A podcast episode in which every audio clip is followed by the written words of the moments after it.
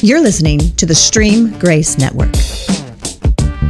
Thanks for joining us on the Renewed You podcast.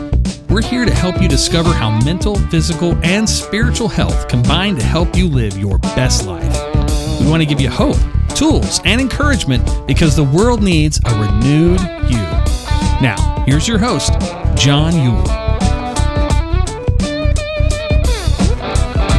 Hey, hey, everybody out there in podcast land. Thank you for joining us for another episode of the Renewed You podcast, a podcast all about helping you to live the life you were designed to live by getting healthy physically, mentally, and spiritually. And so I'm glad to have you today.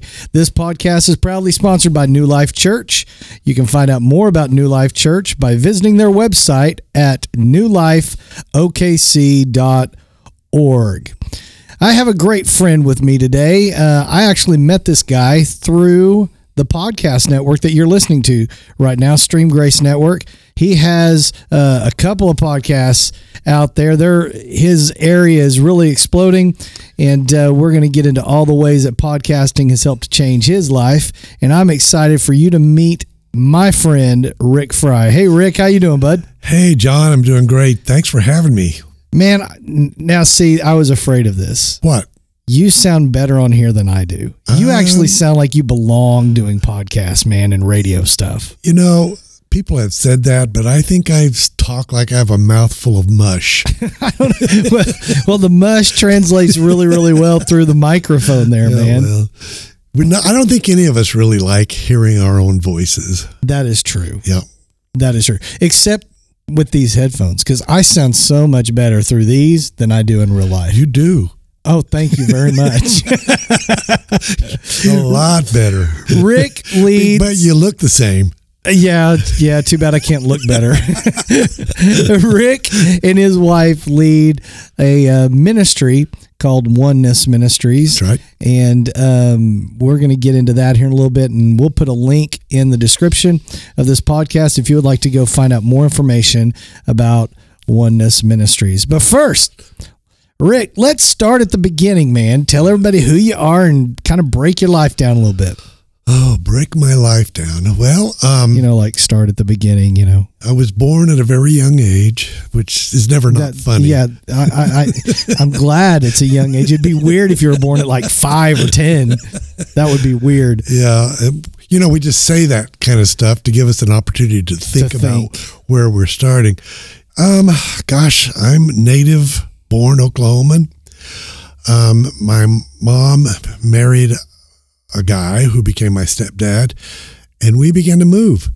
I've lived in every Western state except Washington and Oregon. Seriously? Yeah. And some places we stayed there three or four months. Some places we lived in a, a motel. But I, I suspect the guy was running from the law. I was going to say, was he in sales or something that you guys were moving around? No, or? no, he was just one of those guys that he could do anything. He was a mechanic, he was a machinist, he was a appliance repairman. Um, so we were always moving to something different, new, or else away from something that he was trying to avoid. Because I remember several times just packing a U-Haul trailer in the middle of the night and leaving. And, really? Yeah. And, and we'd get to our destination, and he, I don't know what he did with the U-Haul trailer, but Wow. I don't think I made it back to the U-Haul place. well, maybe I did eventually. So you guys just traveled around a lot. It was fun. Um, as a kid, you enjoy that kind of stuff. It sure impacts your education because I don't think I stayed in a school for. I mean, there were years where I probably didn't go to school half the school year because we were moving. So it had a, it had an impact on my education, but you know, yeah, we overcame. So outside of Oklahoma, what was some of your favorite places to live? Favorite states that you oh, enjoyed? We lived in. Um, I loved Colorado. We we lived in. Um, Who doesn't love Colorado? Yeah, that was a great place to live. Great place to play. Um, I we lived in Iowa for three years. I loved a small town, Iowa. Now, what was that like? Was it more of a farming community? I mean, that's the classic idea of yeah. Iowa. Was that what it was it like? It was a little town called Manchester, Iowa, 3,500 people. And he worked in a jewelry store as a watch repairman. And we just, it was just a great town. And then he decided to open up a truck stop just outside of Manchester called the Y Truck Stop. And we were there for uh, maybe a year, and then the guy disappeared. Huh. And so my mom loaded us all up in a car and Well, brought us- no, no. Like the stepdad just up and left? he just up and left. wow. Yeah, just up and left. So my mother loaded us up in a car and we came back to Oklahoma and lived with her parents for a while. And then she found a place and I've been here ever since. That was 1962. Goodness gracious, man. That is quite an adventure. Yeah. Of course, it sounds great when you're a kid, you know, the whole idea of not going to school. Yes. I mean, yes, that was, that was kind of fun. Kind of fun. So- Yeah. Well, man. Okay. So you've traveled around, you settled back here in Oklahoma City. Mm-hmm. Um, did you go to college? Did you? I went, I, we were in Del City. I went to Del City High School and then I went to OBU for a semester and flunked out of that pretty quickly. OBY. um, okay. So you, you- and then that I, didn't then work. I did junior college and I got into, uh, I'd always been involved in the arts. So, uh, Rose State College, which at the time was Oscar Rose Junior College, huh. when, when they just opened it, I went there and I studied art. And then I went to Grover Cleveland um, Institute of Art. I learned how to be a painter. And I fell in love with the landscape and painted. That was my career for a long time. You have some famous paintings here in major places in Oklahoma, don't you? Um, my my, I guess I don't know if I want to use the word famous, but my my major accomplishment was to be commissioned to do a to do a landscape that hangs in the Capitol on the Senate side. Yeah, because only non-famous people get to paint pictures that hang in the Capitol of the state. Come on, man. I'm trying to be humble. No, that, that's later. Let's be prideful right now. so, wow, that's pretty amazing. It was pretty amazing. Yeah, it was. a so, so there's there's probably that's probably because my kids and I, me and the girls, we go there at least once a year and just walk around the state capitol. So now I'm going to be going this year on a hunt for the Rick Fry. It's on the third floor on the Senate side, and the painting is called uh, "Place to Cross." a place to cross. What what inspired you to name it that? What were you looking at? I it mean, was it, it was commissioned, and gosh, I'm going to forget the guy's name by a, a, a senator, and they wanted uh, a, representation of the South Canadian River combined with sort of the cross timber stuff. Cross timbers are the small scrub oaks, and right. that were there was an impenetrable barrier coming out to the prairie. And uh, I said, okay, you want me to paint a picture of a river with a scrub oak tree on it? You know that's incompatible. Right. That tree could not grow, Grow next to the river. he said, "I don't care. That's what we want." So that's what I gave him, and uh, it it represents a time when the South Canadian was a real river, and it was it was hard to cross. huh. And so we picked this place that was sandy and looked like shallow enough to cross, and Wow, And that's I- amazing, yeah. dude. it was it was pretty fun. It's pretty Wow, fun. that's so well cool. So if you're in Oklahoma City, go go to the Capitol, go to the third floor over by the Senate, and go on a Rick Fry hunt. Go look for the painting by Rick Fry, dude. That really is a major. That's a pretty cool deal. It's a pretty cool deal. Yeah, It really cool is. Yep. Um, so you got into painting, went to school, did that. What is your favorite kind of painting? Landscape, abstract. Um, I really don't know if there's any other kind. Of portraits. there mine mine if you're going to title it was it's called representational where i do really i don't do photographic type Okay. work it's between um ab, it's between um um See, I like impressionism it's between impressionism and realism Okay, see, I like abstract because to me it just looks like you throw stuff on a canvas and go, look, there it is. You I- know? and i did that for a while Did you really? yes i could do a painting in an hour Well, of course. yeah and then the you know the landscapes took week or sometimes two weeks Yeah. to, to complete yeah Yeah, I, I don't know that I would have the patience, man. I mean, it, it doesn't seem like to me, I'm a creative person, but in a different way. Mm-hmm. And I struggle sometimes having multiple things going at the same time, if you know what I'm saying. Like, like if I'm creating something, whether it's uh, a graphic or something, or or or even writing um, uh, a message or something, it's like I just get this tunnel vision. And I'm gonna go until it's done, even if it takes me 20 hours. You Yeah. know, I, I- I don't know that I would have the patience. No, that requires that kind of focus. Oh, really? Yeah, it requires that kind of focus to do painting because you not only have to see the color, you Yeah. have to see the elements that make it interesting. My job as a painter is to get you emotionally involved in the piece that I'm working on. So once I've finished it, I have to get people go, "Oh, I've been there. I know what that looks, you know." Yeah. And it requires that kind of focus. You you know, tunnel vision is a, a really good way to describe it. And I'm not. I'm ADD. Well, I am too, And- which is even more of a problem. but when it comes to being creative, when it comes to doing a project, I can totally Yeah. focus on that and for hours. You know, that really is weird. Maybe some of you that are listening today, um, maybe you've got uh, issues with ADD, and uh, we're actually planning. I'm planning an episode uh, here very soon. We're going to actually talk with a counselor, and we're going to talk specifically about ADHD and, and some steps uh, to help us all overcome that. Because I think most people have some sort of brain damage. You know, I mean, it just it, it it's just kind of how it goes. it's called the fall. Exactly. yeah. And uh, but but ADHD, man, yeah, it's some of the most creative people on the planet have ADHD. And I took medicine for it once, and it changed my personality because I'm I'm pretty outside the box. I'm a pretty outside box thinker, and I people say I I that I'm funny. And I think I am, but my wife is kind of not here, so she We love you, Lori. because she's heard all my A material. Oh, there now. you go. Yeah. But when it changed me, it I became serious, and I didn't like the person that You I didn't like was. being serious. Uh-uh. I didn't like the person I was on medicine. So I- Did Lori like it? She didn't know me then. Oh, she didn't. No. Yeah. Uh, yeah. She didn't know me then. But Well, well, we'll have to ask her sometime. Lori, would you like a serious Rick Fry? yeah, yeah, Probably not. probably. Not. because no. Um, all right, so uh, you, you got involved in painting, Mm-hmm. and uh, obviously, I've already alluded to the fact that you eventually got married. Mm-hmm. So, uh, how did that come about in your life? I How did love happen? well, several times. Um, um, one of them, I, I was married for thirty years, and um, gosh, it was. uh, I'm gonna I'm gonna take the blame for this Okay. because of being ADD.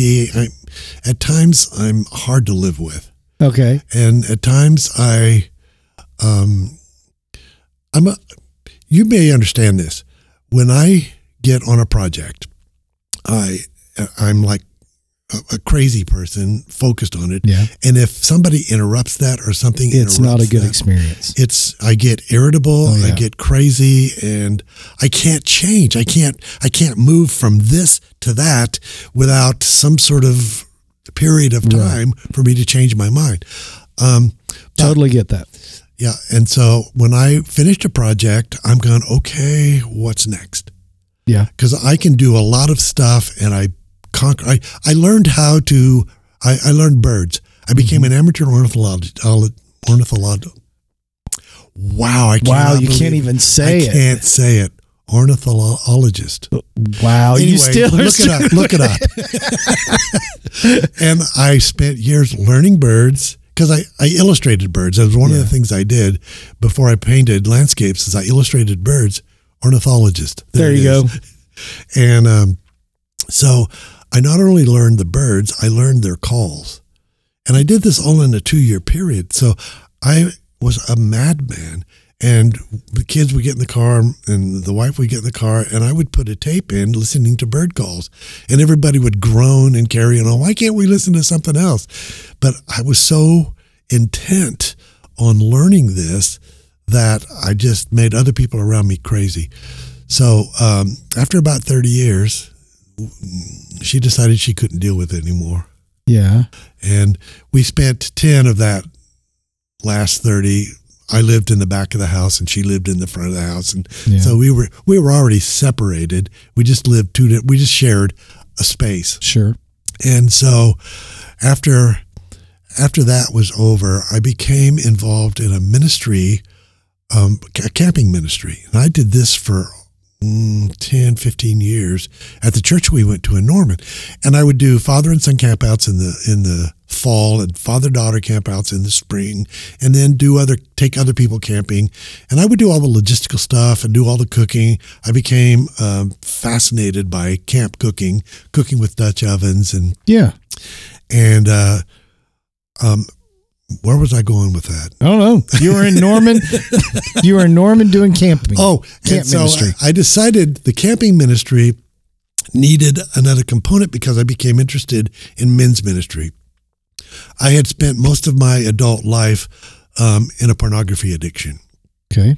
and it was it became clear to me that probably eighty percent of the men in my church were involved at some level in pornography. Excuse me. You're fine, and that's true. I mean, Yeah. the stats are even technically higher than that. It's well over ninety. yeah, I think it's well more than it was then. And so I wanted to do a program. I wanted to be able to counsel men. I wanted to get them in a place where it was safe to talk about it because pornography is one of those things that carries a big shame tag. It really does. And forgive me, but the church understands it the least. Totally. The church is pretty much gas in that engine, in Yeah. the shame engine when it Yeah. comes to it. And so I wanted to get guys away from, they needed time to get away from the house, to get away from work, to get away from church. And we, and I thought, man, there's no more intimate place to talk about these issues than around a campfire mm-hmm. where it's safe and these guys can say, yeah, I've been doing this and I don't know how to get out of it. Yeah. And so I, I wanted to have a program th- that I could use to counsel with. So I looked at Celebrate Recovery, and Celebrate Recovery has a lot of good um, aspects to it, but they really can't, it's really not designed to um, address the insidiousness of pornography Okay. and the deep shame that comes with being involved in this stuff as a believer, as a Christian. So I went to Scope Ministries Okay. and I they I went there to learn how to do weekend um, sort of be transformed workshop was which is where their their fundamental teaching tool was a class called be transformed. And when i got there god changed everything. He says he took me out of the art business he took me out of the camping ministry and i went into counseling full time and i did that for probably five years and i felt god calling me to something else. So I'm still counseling with men on this level. Um, I got involved with uh, um, Hope Ministries. It's a recovery group. There's I think three houses in Oklahoma City area, and dealing with men with addictive behaviors. And um, it's something that I've enjoyed until I got into podcasting and God made another move Sure. and now I spend all my time um, developing um, content for podcasting, and we're, we're moving into video podcasting. So, You are. and there's my story. There's your story. Well, hey, let's um let's first give a little plug here.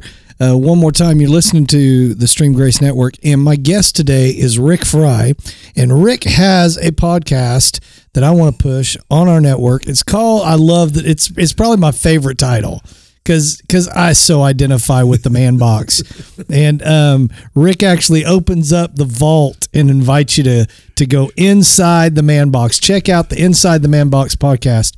Uh, you will really really enjoy it. Um, and it's a great one that Rick does right here on the network at streamgrace.com. Hey, let's talk about uh let's talk about the pornography thing for for a few minutes. Okay. Um, you know, I think men that are going to get healthy Yes. mentally have to also deal with spiritual issues. Yes. And you know, pornography is involves both of those. Yes. There's definitely a spiritual component, but there's also a physical mental addiction Yes. uh, that's that's tied with that. Um, and I think a lot of times people that have grown up in in a Christian background, um, we, we don't understand the mental addiction that that goes along with it. It's actually uh, I was asking uh, or talking to someone just recently about this, and this this lady was struggling with understanding why her husband was struggling with this issue, and uh, she was just very adamant. You know, this is just wrong. It's and, and everything.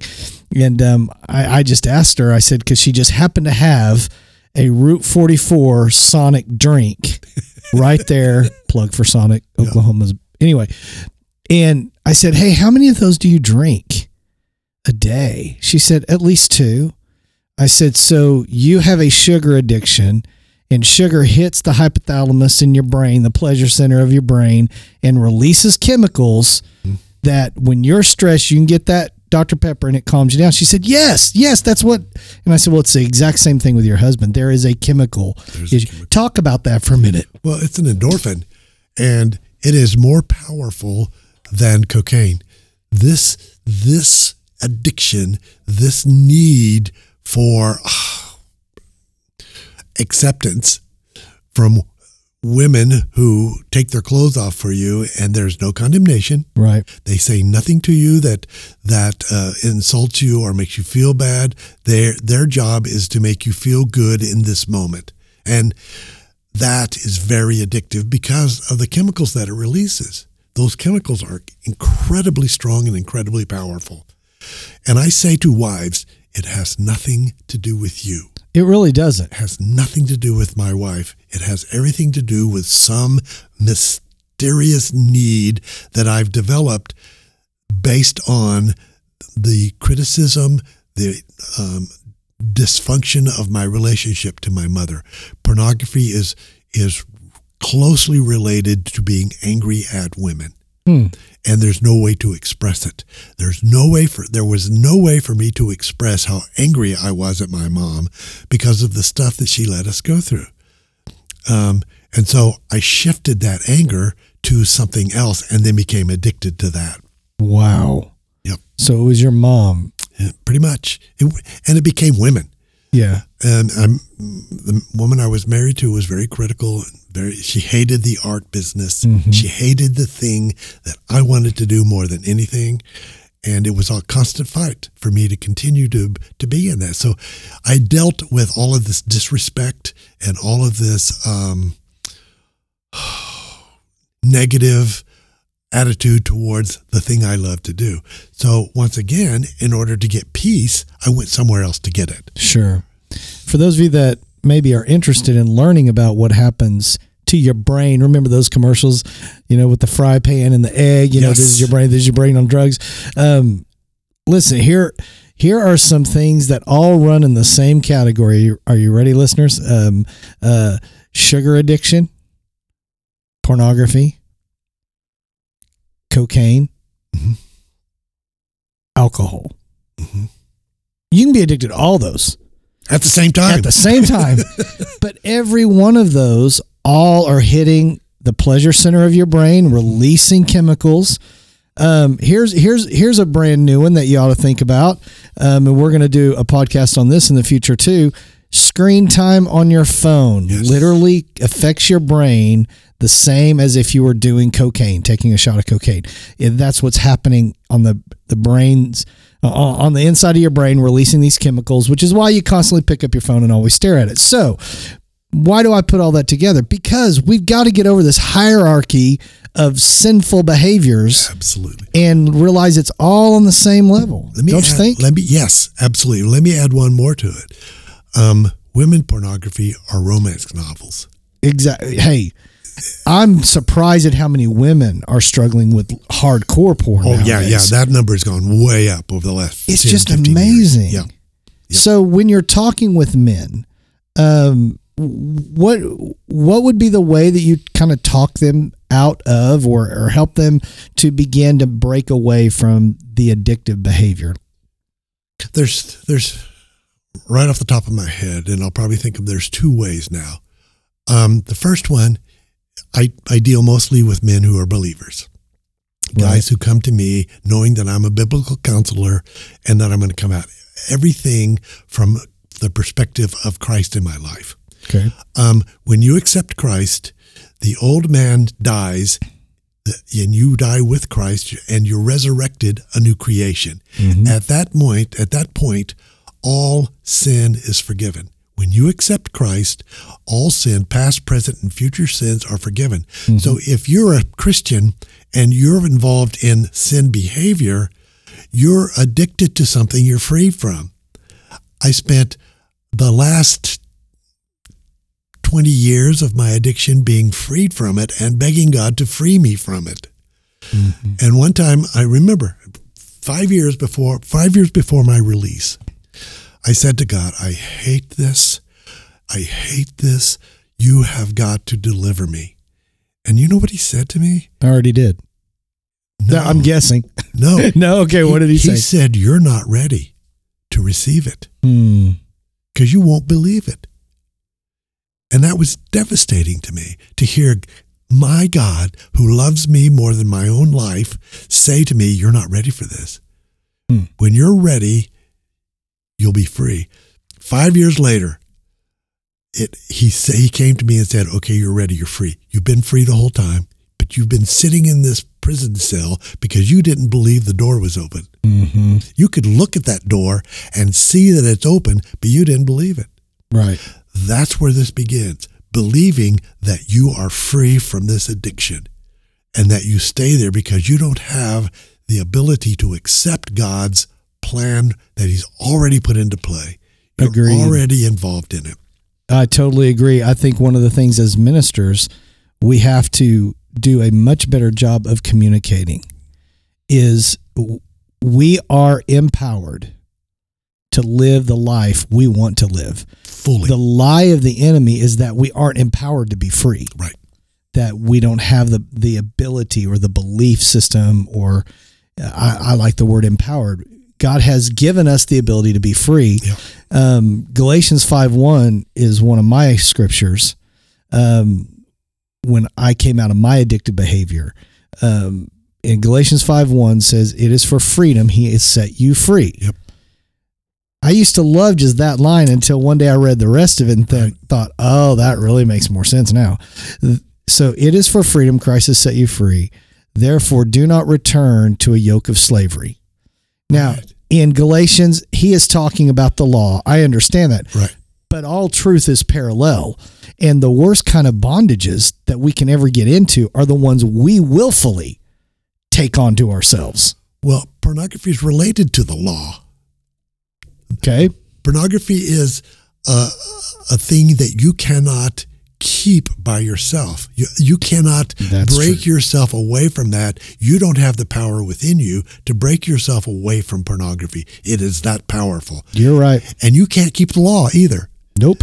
Nobody can keep the law. So these two are related. You have to walk out of them because of the blood of Christ. That is what our, that is the the source of our freedom. That is true. And the the blood is so complete that I live my life free from pornography as if it had never happened. And exactly. yep.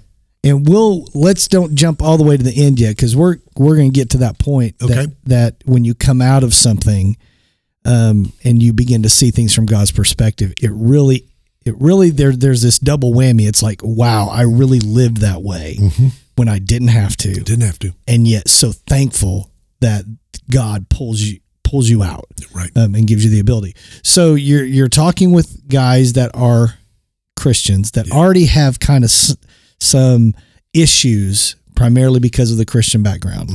Um, but but how do you get them to accept that there is a habitual issue, a habit Yes. that you formed, and the mental addiction that has to be overcome? That's the second part of this is being first able to admit it, talk about it, say, I don't know, I can't get out of this. I'm I am powerless to overcome this and accepting that Christ has, but then you have to start watching for triggers. Exactly. What triggers your need to go and look at naked ladies? What were some of your triggers? Do you remember? Um, usually it was having had a fight with my wife. Usually, um, uh, a- another part of me that got totally changed was passivity. I was a passive man, so I stuffed everything. And when you stuff um, um, shame and guilt and all of that stuff that we have placed on us, some it's got to come out somewhere. Right. It's got to be released somewhere. And so I would go sit in front of a computer and binge. Mm-hmm. Um, so I have to recognize that if somebody treats me in a way that I feel disrespected, I that's a trigger. Okay. And I have to recognize that this person is really not disrespecting me. Maybe they're having a bad day. Maybe they had a fight with their wife. Maybe something else is influencing their attitude towards me. So I can't be so hypersensitive Right. to other people's attitudes toward me. So when I start seeing that, it's a trigger. And so I address it. I go before the Lord and say, Look, I'm really feeling this. And can you give me what I already have to Yeah. help me um, not fall to this? Right. The other one is um, um, depression. I dealt with Mhm. depression, and uh, you think you get it into your head if I just do this, it'll make me feel better, and the depression will go away. Well, it, what it really does is make it worse. Makes it worse. makes it worse. So Yeah. depression is a trigger. If I feel myself getting depression, get, getting depressed, and sometimes it comes out of nowhere. right. I don't even know what has caused me to feel like I'm worthless, like Right. I have no value because it's it's a lie. Right. And so I, I, let's just assume that the enemy has the capacity to push that button to to do cause me to see something that cause that um, results in in me feeling depressed. It was normal for a long time, and when you move out of an old normal into a new normal, sometimes you want to create what you had with the old normal. So depression is a great tool for that. It is. I can tell you some of mine um, that I remember, and maybe this will speak to some of you men listeners out there. Stress Stress, was a big one for me when I would get stressed, when I felt out of control. right? Okay, the lack of control would be a trigger. Um, I I am designed to be around people. I know I'm doing what I was created to do. Um, because I am not good by myself very long. And so if I if I spend, you know, I'm talking days, I'm not talking minutes, but you know, if there's this extended period of time where I'm not having communication with other people and I get lonely, loneliness was a trigger for me. Stress, um, feeling like I wasn't in control, loneliness, and my fourth one was anger Yes. was was a trigger because of my attitudes or whatever. And um, man, I remember when I was walking through it and I started journaling to figure out what my triggers were. You know, and journaling where I was when it happened, what was I thinking, what was I feeling, what was really going on behind the scenes. Um, I think I spent so much time dealing with that with this issue that I never was able. It took me going to a counselor to to look to the next level. Okay, what are the real things driving this thing? And if we unravel those root issues, guess what happens? This whole thing just is going to evaporate Yes. in front of you. Um, so those are real trick. And I think anybody who has an addictive behavior, whether it is drinking sodas, I mean, maybe anger, maybe your anger, your attitude is an addictive behavior. Um, cocaine or drug addiction, alcohol. Um, if you listen to what Rick said earlier, some of the things that he described meant alcoholics experience all of those. That's why they go to the bottle Right. we've got to get over this thing of one addiction is worse than the other. It's all just addictive behavior that is always usually driven by pain. Yes. Um, so how continue? Well, the pain is driven by unbelief. There, everything we do, our be we as as a church member, as a, uh, a follower of Christ in a group, um, we put pressure on each other because of our behavior. Mm-hmm. Um, as a Christian, here's how you need to act. Mm-hmm. Here's how we behave as Christians. And when you focus on behavior, then it takes your it takes your focus off of Christ. Christ wants our total focus. The behavior takes care of itself. Yes, behavior is the things you do on the outward. Yes. But if you don't fix the heart, if you don't fix the heart, you live in that unbelief. you live in that statement. Yeah, Yes. that situation. yeah. So you're talking with men, trying to help them overcome or bring out, bring them to the understanding that they're empowered to live life a different way. Yeah. To forgive whoever it is that hurt them, to uh, break their ha- habitual cycles. Right. Um, those are all still kind of more of the on the spiritual side. Um, what are some things that you guys have to do to break the chemical addiction in the brain?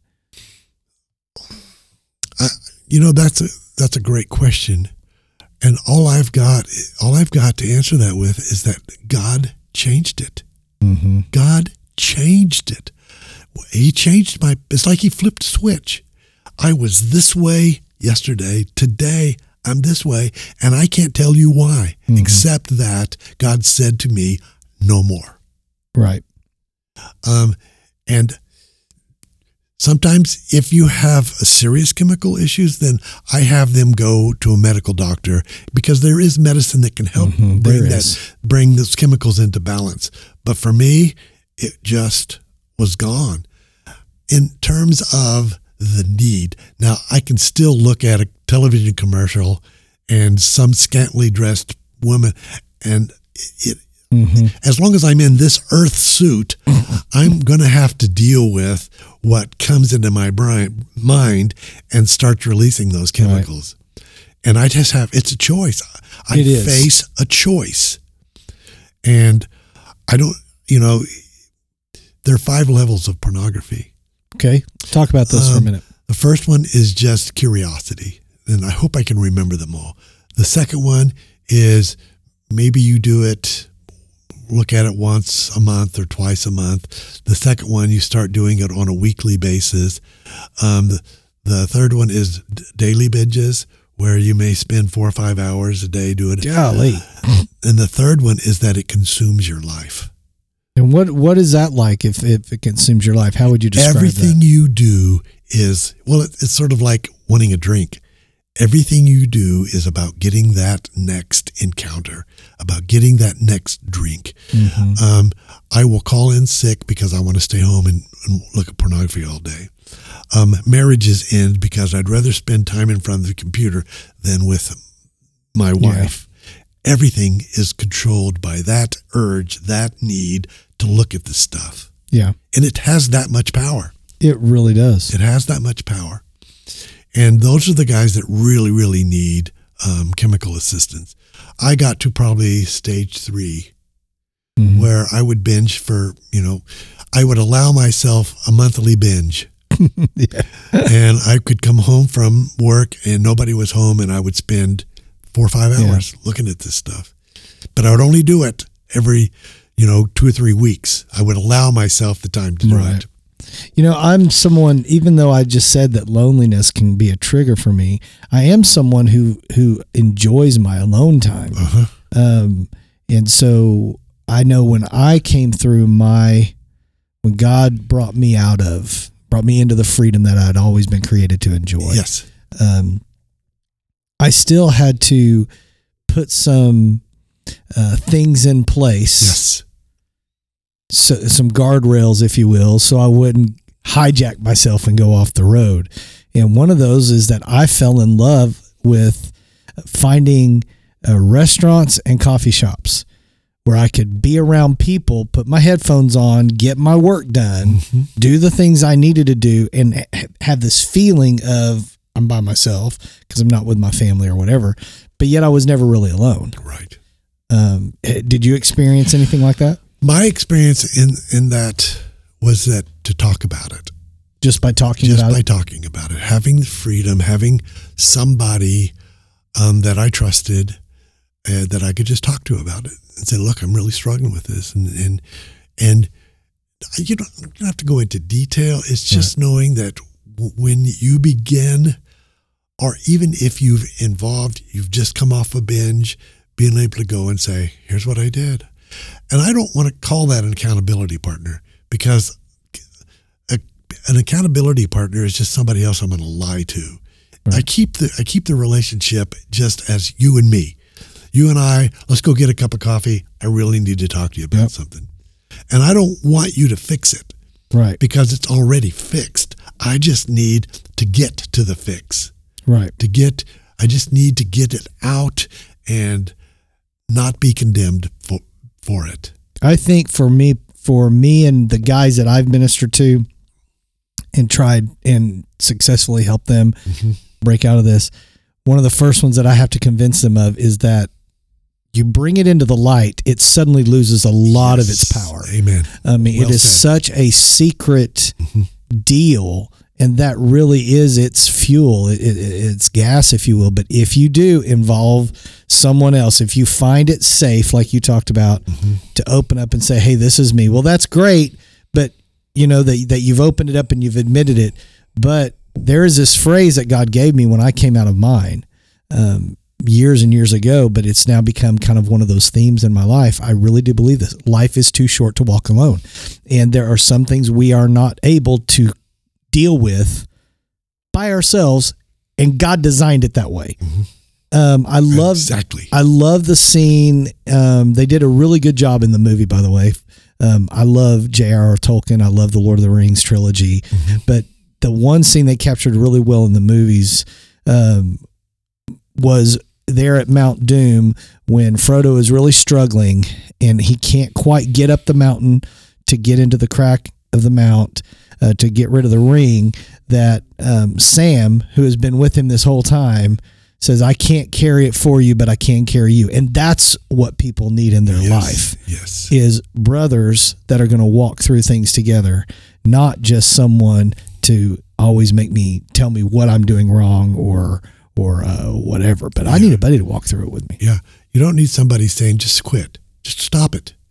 Because oh gosh, I wish I'd have thought. You don't that. think I want to stop it? I mean, seriously, you think I want to live this way? Here's something else, and I've never told anybody this because um, it could cause some heads to explode. So, listeners, be ready. Okay.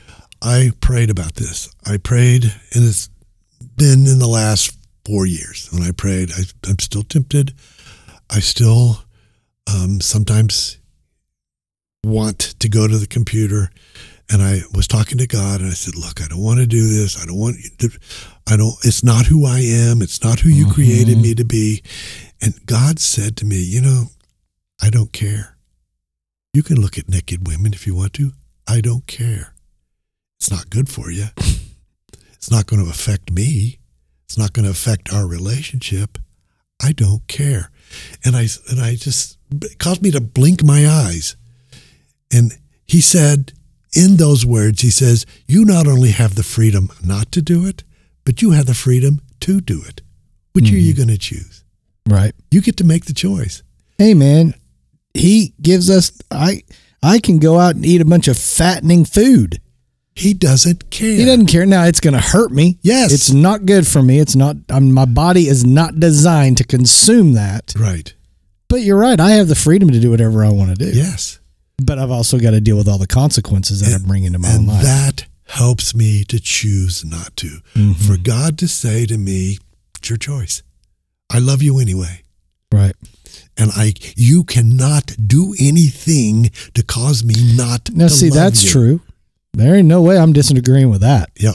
Some people may may not like the verbiage that you've used, Yep. but the truth of the reality is still the same. Again, those that are kind of maybe are reacting a little negatively right now, let's take the word or the topic that we're discussing, pornography, let's set it off the table and let's talk about lying. Let's talk about anger. Yes. You have the freedom to tell the truth, but you also have the freedom to lie. Yep. He's not going to not love you if you choose to lie. But I used to tell my I tell my kids all the time, um, if you never learn anything from me, learn this. God gives you the freedom to choose, but he doesn't give you the freedom to change the outcome of your choices. Exactly. And so you get to choose. That's that's what really what freedom is. But then well the way that we choose sets things in motion that we have to go through um, because we made a bad bad choice. when you take away the idea that what I'm getting ready to do is a dis, is a disappointment to God, when you take that away, it I go, oh, it's like it's like pouring water on the fire Yeah. because He's not going to be disappointed in me, No, he's not. and I can go, okay, well, it just sort of, well, I don't want to, I don't want to do it now. one of the best revelations I think people can ever come to, um, and I want you to really listen to what I'm about to tell you. I am not, and Rick, I know you. Even as you're sharing your story today, you are not the same person you were. You are today. You you weren't the same person ten years ago. That was I am not. Okay, I'm not the same person today that I was ten years ago. No, you're not. So I'm a better person today, right? You're a better person today. Yet from the day that we accepted Christ, God's view of us has never improved. Never. Ever, never at all. He even when I'm going when I was going through my issues, messed up, got baggage, all kinds of stuff. His view for me is as if there was no baggage. This is not there. He viewed me in my completed state, Yes. not my progressive state. And if you can grab a hold of that, folks, then suddenly grace and mercy makes a whole lot more sense. Mercy is what we have that allows us in our imperfectness to still follow God, to be in relationship with the Father. We got issues we got to work at, sin, if, if that's the way you want to look at it. We got things we got to work out. Mm-hmm. And yet, that mercy is there and it he allows himself to see us from our completed state.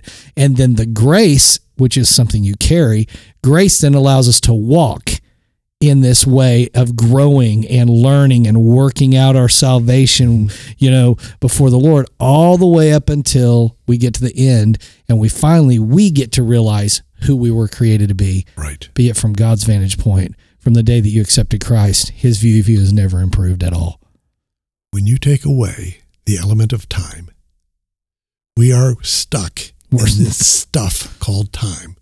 But you take that away, God sees the beginning, God sees the end all at the same time. So he's not looking at Rick Fry in the middle of his crisis, in the middle of his struggles. Um, he's looking at the finished Rick Fry that he created me to be. Because when I go to be with him, that's what I'll be. I'll be what he sees. Right now, we're stuck in this time stuff. We continually do things that are not consistent with who are with our identity in Christ.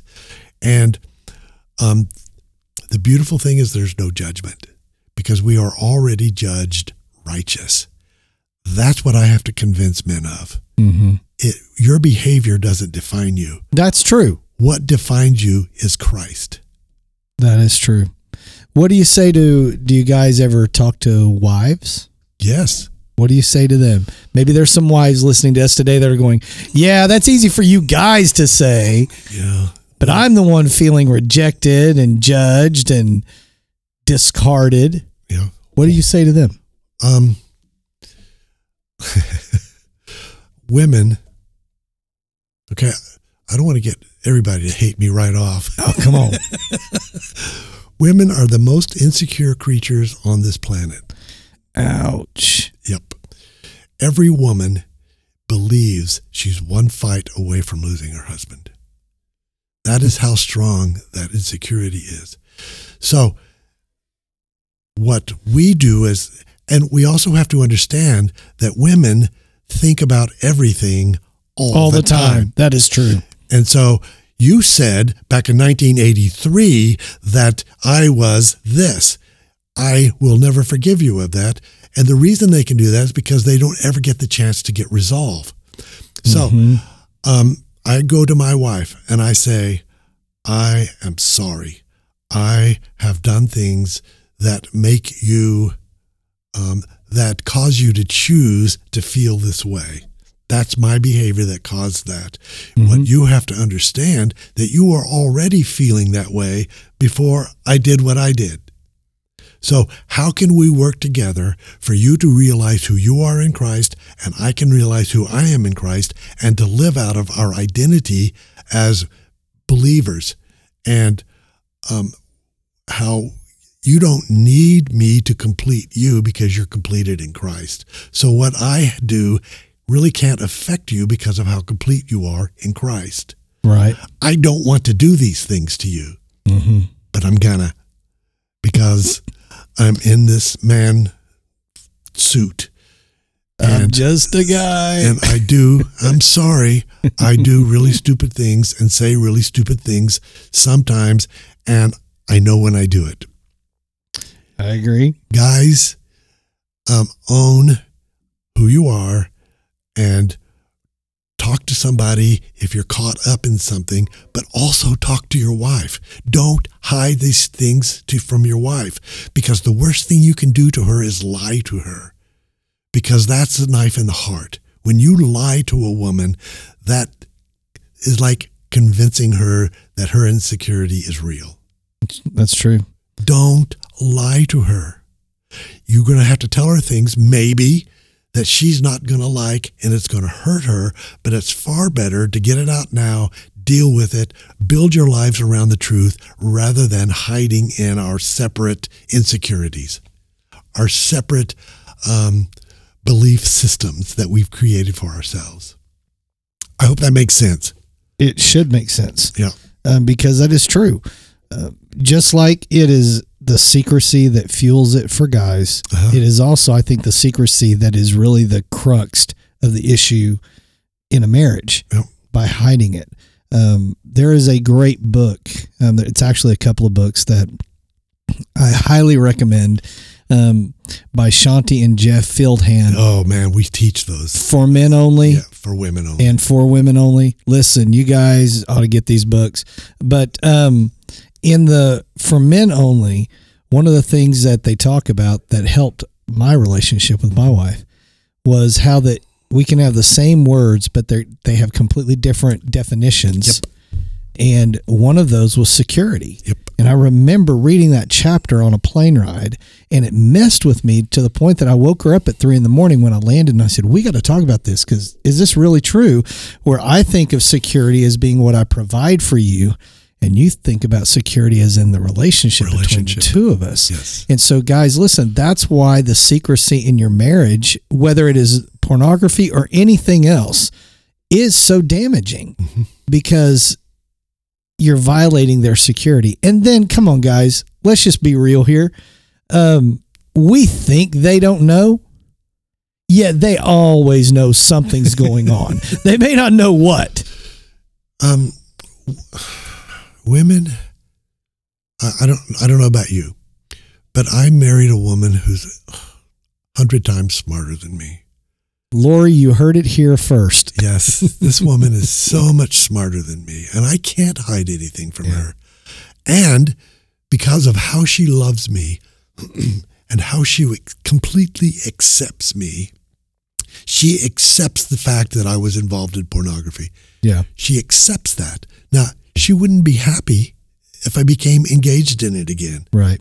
but she would she understands it that it has really nothing to do with her. But I'm not going to do it Right. because I don't want to do anything that's going to damage her trust. I don't want to do anything that's going to erode um, the trust. Right. So I'm going to tell her everything. I exactly agree, man. I'm going to tell her everything. Totally agree. Hey, before we wrap up, and I'll let you uh, just share whatever you want to share, which is what I like to do on my shows. So you can just say whatever you want to say for a few minutes. I do want to kind of dovetail everything that we've talked about today. There is a, um, especially with this idea that God's view of us doesn't improve, Right. even though we improve. So in the Bible, in Isaiah forty six ten, it it says God declares about Himself, "I declare the end from the beginning." That's a big deal. Because while he's at the beginning, he's declaring what the end is. Yes. So he's he's he's showing the difference between the two. That's why he can look at us from the end point of our life Yes. and lets grace and mercy cover the beginning points of our relationship with him and in the progress all the way through. So just know that from God's vantage point, folks that are out there, whatever your hangups are, whatever your issues are, when we say that God loves, he loves from that position of seeing who he created us to be and who we are in his eyes and let the shame and the fear that you're going to offend God or God's going to be mad at you or you mess up and you're done. And we need to get those lies out of there because the Father does love us. Those that have come to him and accepted Christ as, as their Savior, which Jesus himself said, I'm the way. So once you've done that, from that point forward, he sees you from this completed state Yes. and gives you the grace and the mercy to walk towards that end result. Yes. Say whatever you want to say, man. John 14. Go for Um, it. uh, I think it starts in verse 17. If you love me, you will keep my commands. If is the most mistranslated word in all of Scripture. It ought to be translated as since. Since you love me, you will keep my commandments. That takes the pressure off of me because I don't know how to love him the way he loves me. I don't have the capacity to love him the way he says that in his commands. The two, love me with all your soul, all your heart, and all your mind. By the way, he changed scripture when he told the Pharisees that. Mm-hmm. Because in in is it Deuteronomy? He quoted from Deuteronomy. Yes. It's might. Mm-hmm. And in this scripture he says mind, Mm-hmm. which they had to be shocked by him saying that. And then he goes on to say talk about he's sending another comforter. And he says, I will not leave you orphans, which means fatherless, and I will abide in you forever. The word forever is two words in the original text. For is a cyclical um, measurement of time. Ever, it means in, per- in perpetuity Perpetuity. Yeah. and it um, has not it not only changes your future, but it changes, Changes your past. Your past. So now my history is Christ, Mm-hmm. my future is Christ, and that's eternal. That's right. And so I did all this stuff I'm ashamed of, but I do not live in shame. No. I did all this stuff I'm not happiness, I'm not happy with, but I live, and I never believed in happy. I, I Right. bel- believed in joy, Right. but I'm a happy man. Sure. I live a happy life. And it's because God's given me a woman who appreciates me, and He's given me the um, the information of my reality is that I am no longer identified with any kind of sin. That is correct. That is good, man. It's all gone. It is all gone. We've got to get over the shame thing of being ashamed before God. You know, that's something that God's done in me. Yeah. Um, still doing. Let's put it that way. I'm, but I no longer think about making God ashamed of me. So when we carry shame, what we're doing is we're basically beating ourselves down and telling ourselves, well, God can't use me because of this. Right. So we're carrying shame. But we carry that because we think God is ashamed of us Yes. but he is not ashamed of us even in our mistakes and our uh, our, our progression of getting quote better becoming better people he's not ashamed of us because we are hidden and found in christ The word discipline, the word disciples. It's not negative. It's training. It's positive. We are being trained to be who we are. yeah We are trained to be who God sees us at the end, like you were talking about earlier. That's our training. that is the training that is the process hey man if you want to if you're listening today men you need to get to the place of freedom freedom is not a concept it's a way of living Yes. and you need to find freedom. I don't care if it's from your attitudes, uh, from uh, chemical dependency, um, habitual issues like pornography that we've talked about today. There is hope, there is help, and you cannot do some things on your own. And there are some things you can't pray out either. Some things you just got to let God help you work out, and you got to get other people involved in your life. Absolutely. So, Rick, if somebody wanted to reach out to you guys, how could they do that? Our website is oneness ministries.org. Go to our website. If you want to call, the number's there. Um, there's also an intake form. If you want to get help, you want to get see somebody, um, call us. Do you guys do video conferences and stuff like that? we can. We Zoom have. conferences and stuff, yeah? We can. Well, take advantage of Oneness Ministries and my friend Rick Fry. Rick, I have really, really enjoyed Thank you. this conversation today, and I hope it has been a blessing to all of you that are listening today. I want you to know God has created you to live out His purpose in the earth. To do that, we got to get healthy, man. We got to get our minds right. We got to get our bodies right. We got to get our lives right. And this is one way you can do it. Thanks for joining us today on the Renewed You podcast. Check out our other podcast at streamgrace.com. We'll see you next time. Remember, the world deserves a renewed you.